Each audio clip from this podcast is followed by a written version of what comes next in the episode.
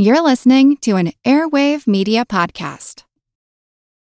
For the ones who work hard to ensure their crew can always go the extra mile, and the ones who get in early so everyone can go home on time, there's Grainger, offering professional grade supplies backed by product experts so you can quickly and easily find what you need. Plus, you can count on access to a committed team ready to go the extra mile for you. Call, clickgrainger.com, or just stop by. Grainger, for the ones who get it done.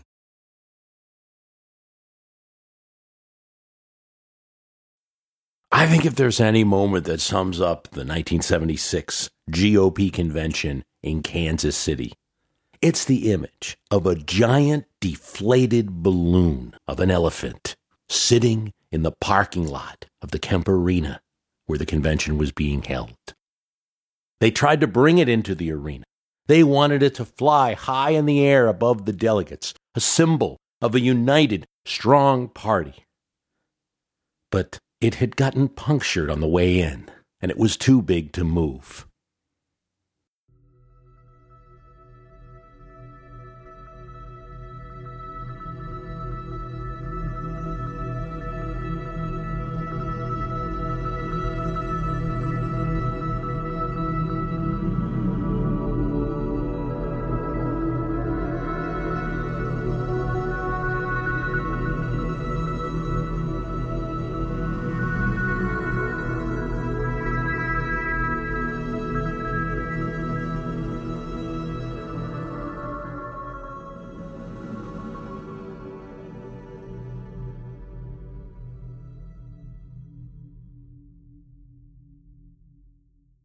Must have been a hard call dialing up the President of the United States to tell him, a member of your own party, that you'd rather have his job. But if anyone could do that call, it was the now former governor of California, Ronald Reagan, calling the president, Gerald Ford.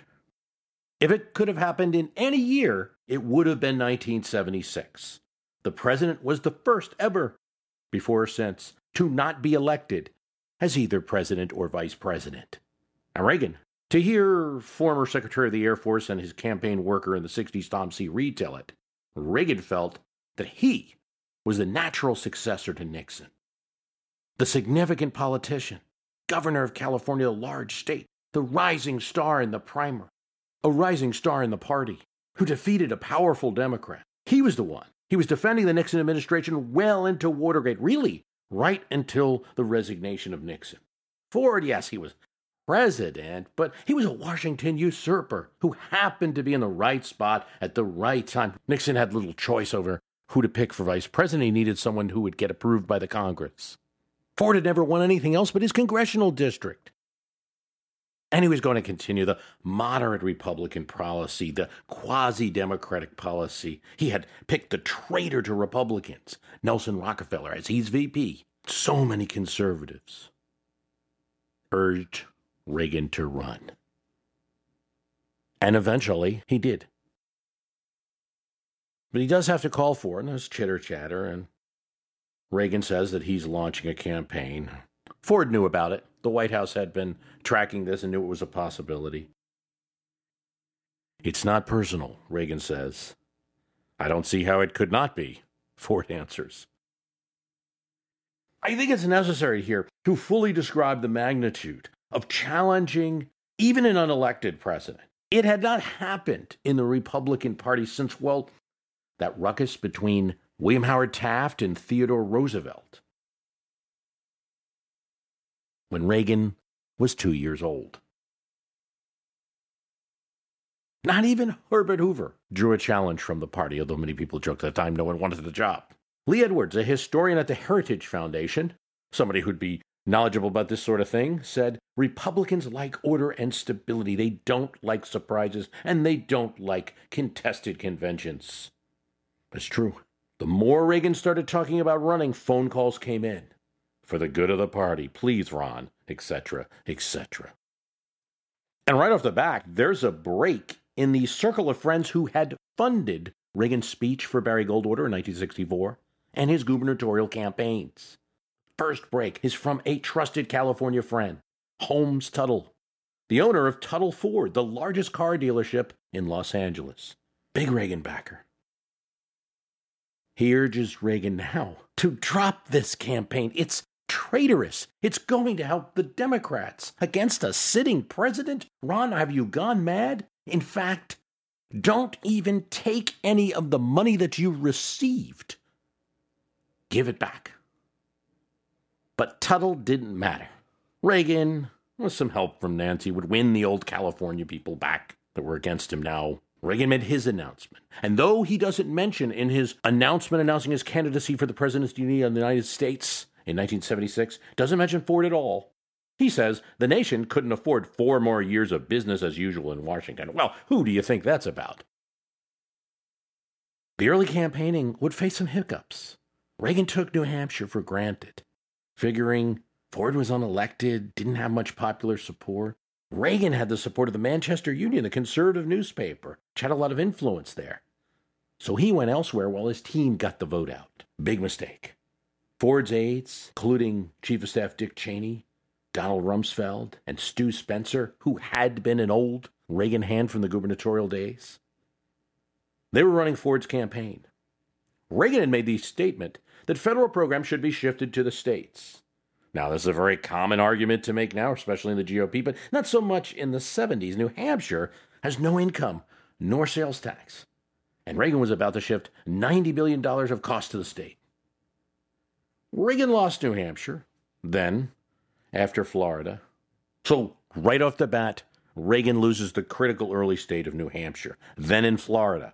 His position on making Social Security voluntary Sounds nice to the human events crowd, sounds nice to the conservative base, but it's not so popular there. He loses Florida. Then Illinois, where Ford's deadly ads threatened that Governor Reagan could not start a war, but President Reagan can. Loses Illinois. Loses the first five primaries. Voices from the parties comes in now. Ron, it's time. Get out of it. You can only hurt Ford now. You have to stop this run. The campaign was a million dollars in the hole. Senior staff was worried that Reagan risked embarrassing himself now by staying in the race. Nancy Reagan tries to get him to bow out gracefully. Here's what Michael Deaver says Reagan would have none of it. His primary challenge against Gerald Ford reflected not only his never say die optimism, but also that competitive streak that lurks behind when Ford wins six primaries in a row, the media gets in on it. Time magazine said Reagan's Illinois campaign was lackadaisical, while Ford worked the fences and police barricade like LBJ in his prime. A White House staffer was quoted as saying, Even Rommel gave up the tanks when they ran out of gas. There was a little joke that Reagan might have been a Ford plant, making him stronger as a campaigner, showing that this president, who had been the butt of jokes, Saturday Night Live, Chevy Chase, for being a little clumsy, was now a formidable campaigner. Yet something changes. And it changes in North Carolina. One is Reagan gets some new staff, and one of his biggest supporters is a name that we know Jesse Helms, a recent convert to the Republican Party, very popular senator in North Carolina, brings in some new staff. They decided to attack Ford hard right. Previously, Reagan's issues that he had brought up in the campaign had been mostly domestic. Now they go on foreign policy. He uses Kissinger's name instead of Ford, still a little bit uneasy about attacking a sitting president on foreign policy, but talks about him bowing and scraping before the Russians and giving up the Panama Canal, an issue he had not been that interested in before, but was one that Jesse Helms, senator from North Carolina, had brought up often. Things change. And the race goes south in a good way for Reagan. He wins North Carolina, Virginia, Texas, Georgia, South Carolina, Arkansas, Idaho, and of course, California. Reagan, you might say, in sports got hot late. After May 1st, 10 states. Hmm, oops. After May 1st, of nine states, 10 go to Reagan. Now, what do you do? this is Charles Gibson at the White House. President Ford has been heavily involved in pre convention activities for the past week now. His schedule in recent days was kept to a minimum so that he could maintain personal control over his forces in Kansas City and the platform fight.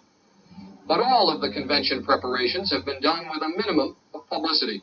Mr. Ford has stayed pretty much out of sight for the past week, almost as if there was something degrading about being in a political fight.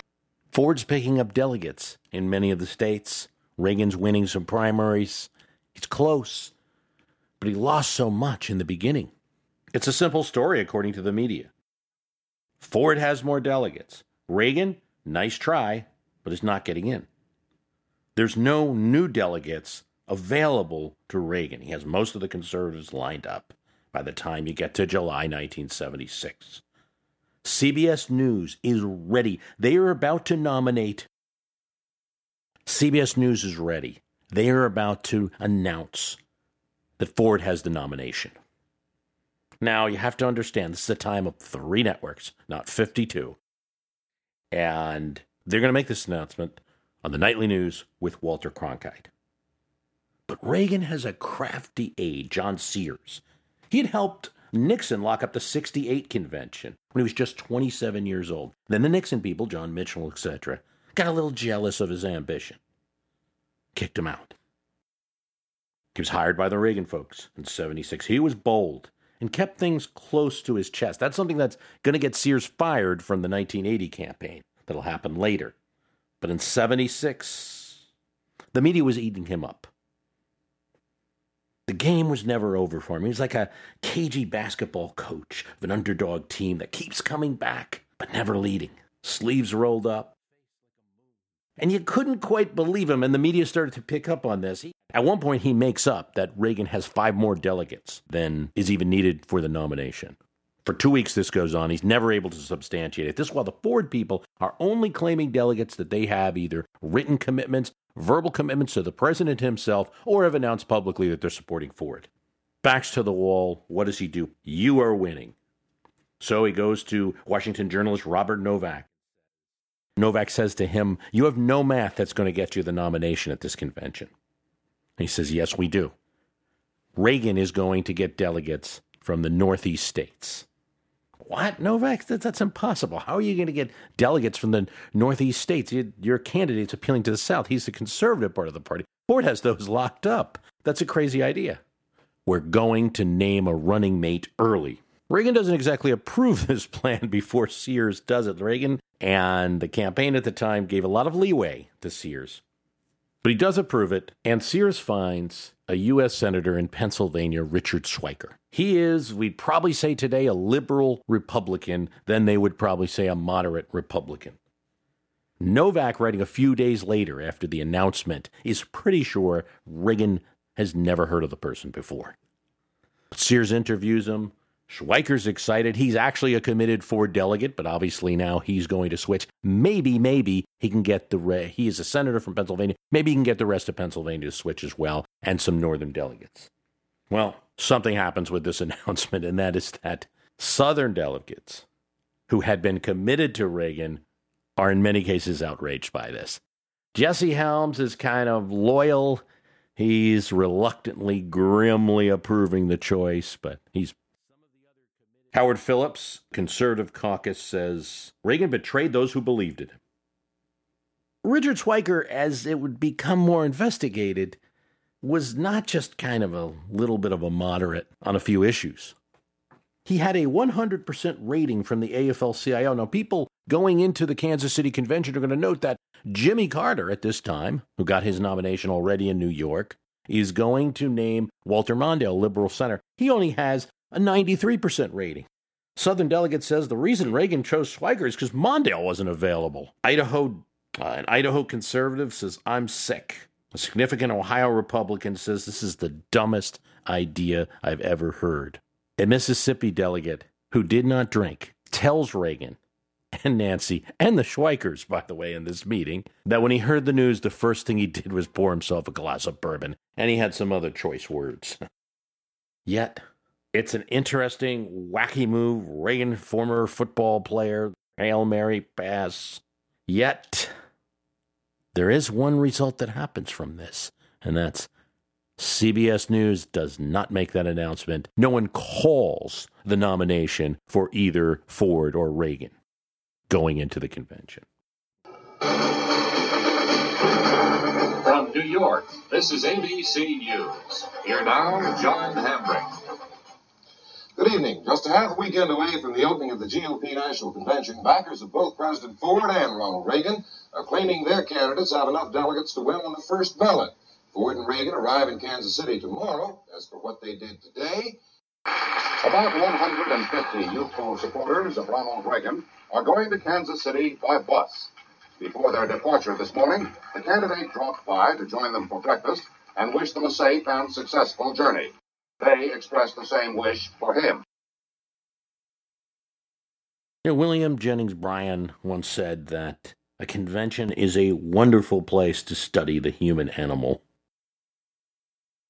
He wasn't alive to see the scene at Kemper Arena in Kansas City, Missouri, held in a modernist building with the trusses on the outside for the best view.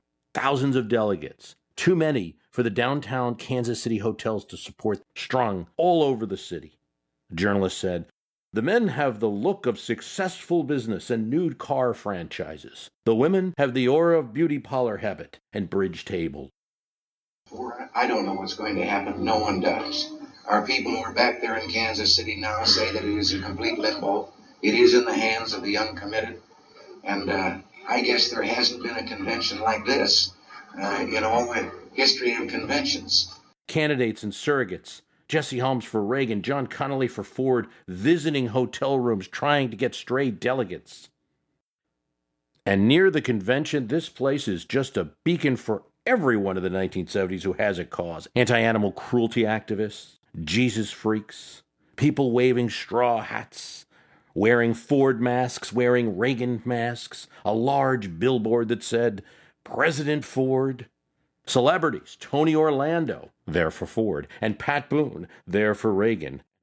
Alf Landon, the GOP nominee from 1936 against Roosevelt, is here in Kansas City in a wheelchair. A Cherokee Indian named Princess Pale Moon sings the national anthem for the convention, Texans for Reagan in red, white, and blue hats. A person in a styrofoam Snoopy outfit. Snoopy's running for president on behalf of Dolly Madison Cakes. There are allegations instantly that delegates are being bribed. Certainly, they were being imbibed. Plenty of drinking going on. Joseph Coors supported Reagan and made sure his headquarters and his supporters got enough beer. Nelson Rockefeller spoke at the convention given a silent reaction. Barry Goldwater speaks, but he's no longer the hero of 64 to the conservatives. Now he's called a sellout for being neutral between Reagan and Ford and praising both candidates. He later said Reagan supporters were vicious. As Rick Perlstein said in his excellent The Invisible Bridge, extremism in the defense of liberty became a vice. The candidates' wives, Betty and Nancy, are each introduced to thunderous applause, all watched by the media. People shout, We're with the president! Others shout, Reagan! Not everybody could pronounce his name right at this time. Reagan! Reagan! They shout. A female black minister talks to the president and decides she's for him, then talks to Pat Boone, the now conservative Christian singer, and he convinces her to go for Reagan. As the delegates assemble, there's Bob Dole at the rostrum. He attempts to take the official GOP 1976 convention picture and get the delegates to smile. After three attempts, finally, the delegates calmed down enough for the picture to be taken. See, each candidate came to this convention in Kansas City with an equal, just roughly equal amount of delegates. I mean, Ford had about 50 more. Most media reports had that. There are a couple of factors, though, that made it difficult to count delegates. First, you had a number of uncommitted delegates, 150 or so, enough to make a difference between Reagan or Ford. And these uncommitted delegates were not bound by any state rules. They could vote for anyone they wanted. Then you had Trojan horse delegates, delegates who were at Kansas City by virtue of a federal office they may have had or for the state party for their loyalty, but who personally felt much more in line with Reagan on a first ballot, they were bound. On a second ballot, not so much. With the Lucky Land slots, you can get lucky just about anywhere. This is your captain speaking. Uh, we've got clear runway and the weather's fine, but we're just going to circle up here a while and uh, get lucky. No, no, nothing like that. It's just these cash prizes add up quick. So I suggest you sit back, keep your tray table upright, and start getting lucky.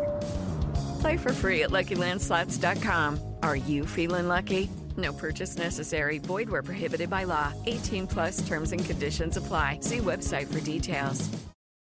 I'm Jane Perlez, longtime foreign correspondent and former Beijing bureau chief for the New York Times. I've been a foreign correspondent in lots of places Somalia, Indonesia, Pakistan, but nowhere as important to the world as China. I mean, China is not dropping anti democratic paratroopers into Montana. But of course, we did see things like the weather balloon slash spy balloon riveting the whole country for a week. This is Face Off, an eight part series in which we'll take you behind the scenes to key moments in the tumultuous US China relationship. We'll speak with a diplomat, a spy, a tech reporter, a US admiral, even Yo Yo Ma. Plus, my pal and noted China historian Rana Mitter joins the conversation. We'll look at what's driving the two nations apart and explore whether anything can help bring them back together. Face Off launches April 9th. A few of these people might just break the law and vote for Reagan. This was suggested by the Reagan camp. Vote their hearts, vote their conscience, even if their state bound them. There were, for instance, 24 or so North Carolina delegates for Ford. What law could bind them in Kansas City? How many divisions did the RNC chair have? It might be considered an act of civil disobedience. But if Reagan had ideology, Ford had the office of the presidency. A number of delegates owed the president for some kind of favor, favor to them, favor to friends, favor to the party. They owed their state parties for some kind of favor. Others sought to have something to owe Ford for, as little as a ride on Air Force One. Or some demands that a job be approved. Most of the latter were refused. And the president had a secret weapon, a quiet operator, James Baker.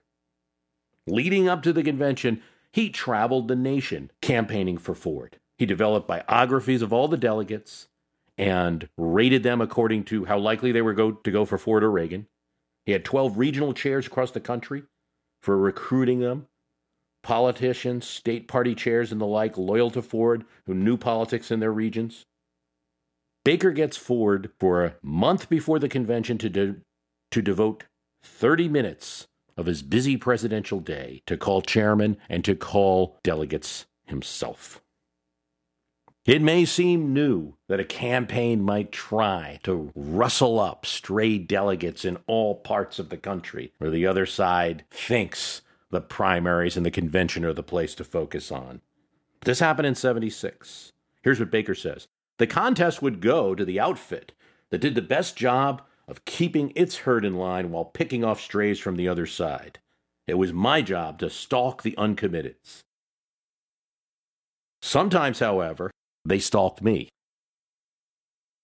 Baker spoke of a congressman who would give his vote just for a spot on the FCC, a delegate who wanted control of patronage in the St. Louis area in exchange for his vote. Just have all the federal jobs go through me for a while. There was a man who wanted a job at HUD in exchange for his vote. Still another wanted a federal building named after him. Then Baker noted that Brooklyn delegate who simply asked for cash. He refused all of these, but kept them in a file of improper requests. He counts about 17 of blatant ones. But even though he wouldn't do this kind of quid pro quo obvious thing, in a legal way, they were aggressive. Meetings at the White House with delegates were certainly on the table. Invitations to state dinners, celebrating the bicentennial of the country with the president. That happened. Few delegates ride in Air Force One. A few delegates dine with the Queen Elizabeth at a state dinner. Yet the simple truth was, despite Reagan's appeal and Ford's political savvy, and power of his office, neither of these candidates come to the GOP convention with a locked majority. And so all eyes are focused on the Kemper Arena. As this meeting's occurring, this is a much more conservative party than even in 1972. States have changed. More southern states have gone Republican. There are more Republican office holders in the South. They're influencing this convention now. But what do you do to try to shake him on a first ballot? Well, John Sears is going to do everything he can. A few days before the opening of the entire convention, while there's just some preliminary meetings, while some of the Ford delegates are eating barbecue in Kansas City, the Reagan delegates quietly get control of the convention platform subcommittees and have a vote that allows each subcommittee to pick new chairs, not the ones appointed by the party. This enables them to put Ford's campaign in a bind. And now they introduce platform issues that are favorable to Reagan. One denying the Equal Rights Amendment, which is a big issue in 1976.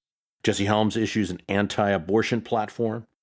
But Sears's real stroke is a morality and foreign policy plank, which would oppose, in principle, some of Ford's and certainly Kissinger's detente policy, calling on the U.S. to take a harder stance with the Soviet Union. Now you've got an issue.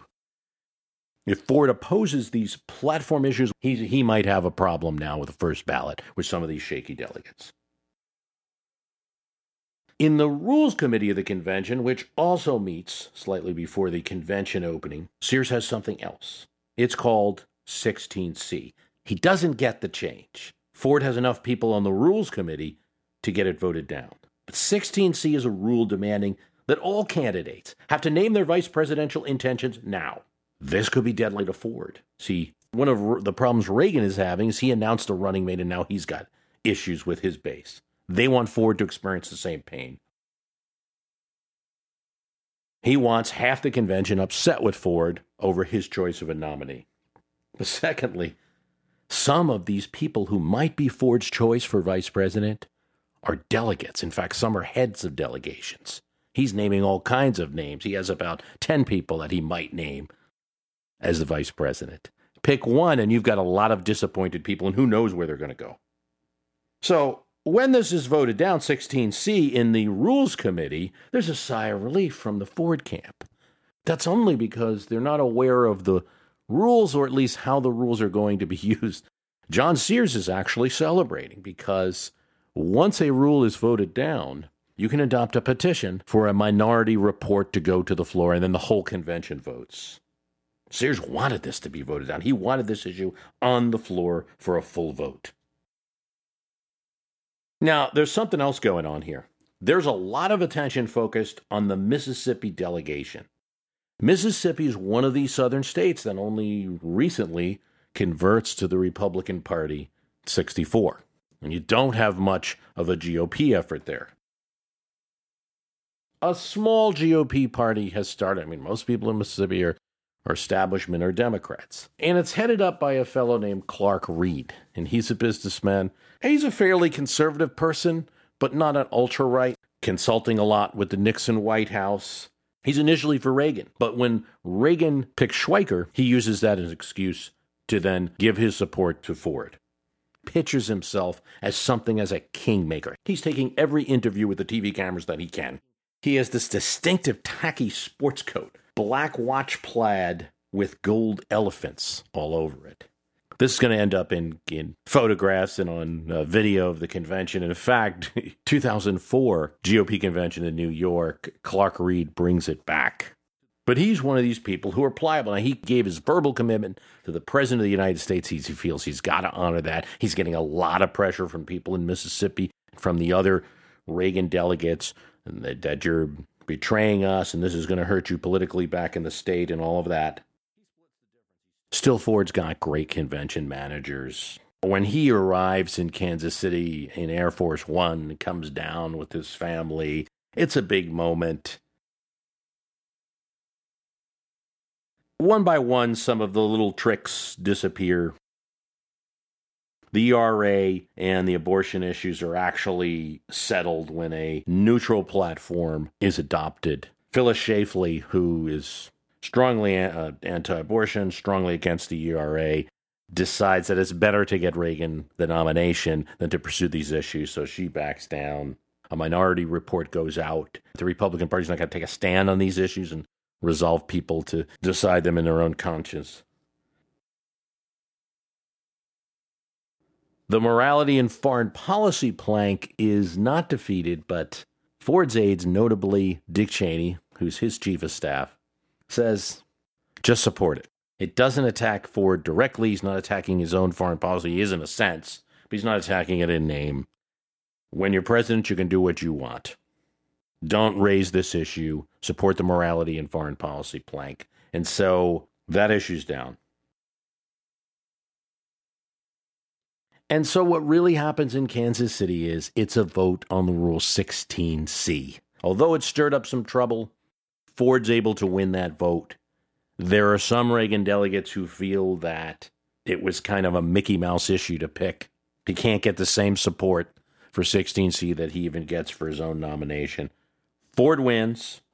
On the first ballot, there is no second ballot in 1976. Where does all of this take us? Obviously, the series, a dozen Ronald Reagans, we're looking at different aspects of Reagan. And also, this is my history, can beat up your politics. And so I'm looking at current events and applying some history for better understanding. And there's obviously some talk, and currently, as I record this, about a contested convention on the Republican side. And so I think this, talking about the 1976 convention in Kansas City, really the last contested one, has a purpose for understanding Reagan and also a purpose for understanding current events. But the reason I think it's a big event for understanding Ronald Reagan, the politician, and the modern GOP party is that I'm not sure there was another politician in 76 that would have taken on Ford. I think it reveals how stubborn, headstrong, you might say, Reagan felt. Conventions like you don't run against a sitting president or this will be bad for the party I don't think were primary in his thinking. In an election after a landslide for the GOP and then a scandal, the party duked it out. And Gerald Ford won, but his victory was short. And the trade was that year's nomination for a more conservative Republican Party. In order to compete with Ford at that convention, Reagan would go full out on policies and if you look at Central America, for instance, it might be the 1976 convention where he was bound to a set of policies that would eventually get him into some trouble. Yet Reagan also showed something else this ability to compromise. Somebody who is an ideological conservative in most cases would not pick a liberal like Richard Schweiker, who actually Reagan ended up making his uh, Health and Human Services secretary later. It appalled the base. But Reagan somebody wasn't somebody who was always taking the temperature of the base. When there was a group, including some of the California people that backed him for governor, you know, knocking on his suite after he loses the nomination and say, we, we got to get you to be Ford's vice president. He's absolutely not interested in that. And he signals to the Ford camp, please don't ask. And the Ford camp doesn't. They choose Senator Bob Dole of Kansas. In terms of current events, this is the last time that there was a serious contest at a party convention. Yeah, sure, there's a couple of rumblings. You know, in 1980 in New York, there was an effort to unbound delegates. It didn't get very far, so that uh, Carter delegates could vote for Kennedy. Didn't get very far. 1984, you almost had a convention between Hart and Mondale. So I think you have in this the last uh, situation where such a contest occurred. And I think the things to think about are obvious from 1976. There's going to be there's a lot of rule changes. There's much more firmness on delegates being bound to the point that the current RNC chair said that he won't even read into the record a delegate being unfaithful. So if they're bound for the first ballot, you also see in this 76 convention that so much of the action is what happens in all of the rules committee and platform committees that that meet even before the convention that can try to game things and throw things off. And there's going to be some pretty aggressive wooing by the campaigns of delegates if they're needed.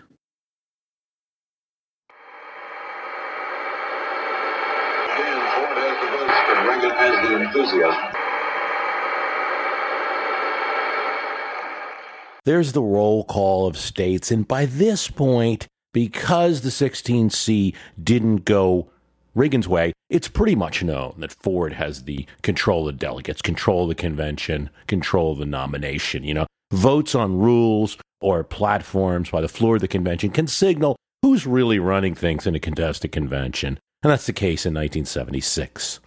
There will only be a first ballot, and Ford is nominated with 1,187 to 1,070. 52.5% for Ford, 48.3% of the delegates for Reagan. Joe Ford goes down to the podium to thank the convention for this nomination, but it's here that something odd happened. And he asks that my good friend Ronald Reagan please come down to the stage. And here's something to think about. It's 1976. The Democrats, the opposition party, have just had their convention nominated Jimmy Carter. And though that was a contested primary, all of the people who ran against Jimmy Carter and some party leaders and representatives of different interest groups in the Democratic Party all stand behind their presidential nominee, Jimmy Carter, when he's nominated in New York. And it's a great convention. The Republicans are desperate to have a similar moment, but their contest went all the way to the convention. Gerald Ford, the President of the United States, come down to the podium to thank the delegates for this nomination. And there's some talk. Is Reagan going to come up with him? But Reagan, Nancy Reagan, and Ron Reagan Jr. are all seated behind a plexiglass wall up above. And they plan to watch Ford's speech. When Ford looks at Reagan and calls for him and asks for my good friend Ronald Reagan to please come down and say a few words. Now, depending on what account you read, Reagan Camp had expected this. So now the President of the United States, who just won the convention, is calling down the person who he beat. Here's how Ron Reagan Jr., now an 18 year old, remembers it. I sat down with my family in the high roller box. Until this point, my father had never lost a race. While far from the stereotypical male, aggressively competitive, Dad didn't like to lose. Now Ford was now waving. It's his night. I remember him saying, Let him have it. Mike Deaver remembers an aide from the president coming to the booth and being sent away. That's a disputed account. Minutes pass. Delegates are screaming. Now you have the Ford people and the Reagan people both screaming for Reagan. Viva Ole! This is a convention that was enthusiastic for him, even if it didn't vote for him. The president's still gesturing. The clock is ticking. Ron Reagan Jr. says, He stood with my mother behind the plexiglass banner and put a finger to his lips and asked the crowd to shush. That didn't work. That just made them more insistent. I remember thinking, how long can he keep Ford waiting here? At a certain point, it's not going to look like great theatrics. It's going to look like a television snub. Ultimately, he had no choice. And as he went down to the arena floor, my mother recalled, as they rushed downstairs, him saying, I haven't the foggiest idea of what to say.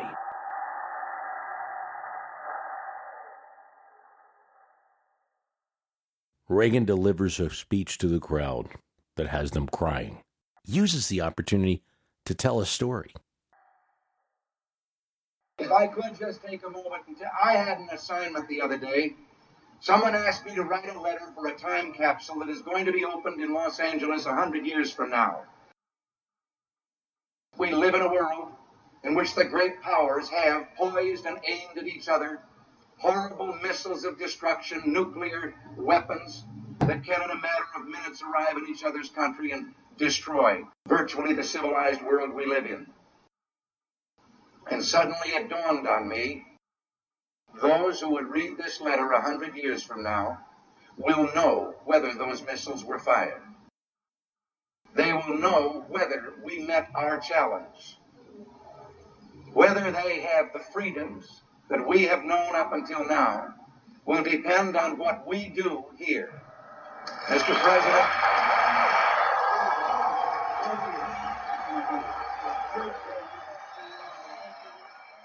There was an enormous ovation, and it was lost on no one.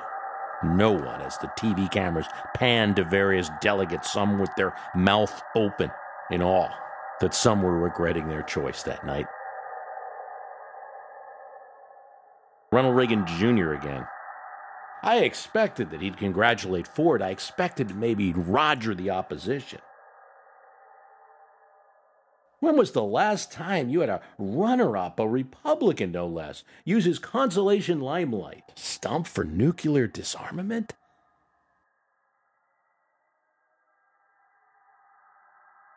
This is part five.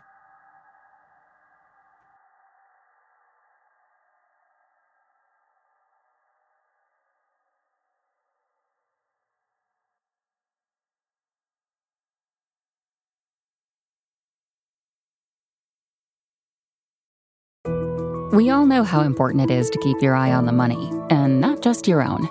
Stay on top of the latest financial and market news with Yahoo Finance, a podcast that releases new episodes almost every day. You'll hear a brief overview of the biggest news in the financial world, all in three minutes or less, right after markets close. Check out Yahoo Finance wherever you get your podcasts. That's Yahoo Finance wherever you get your podcasts.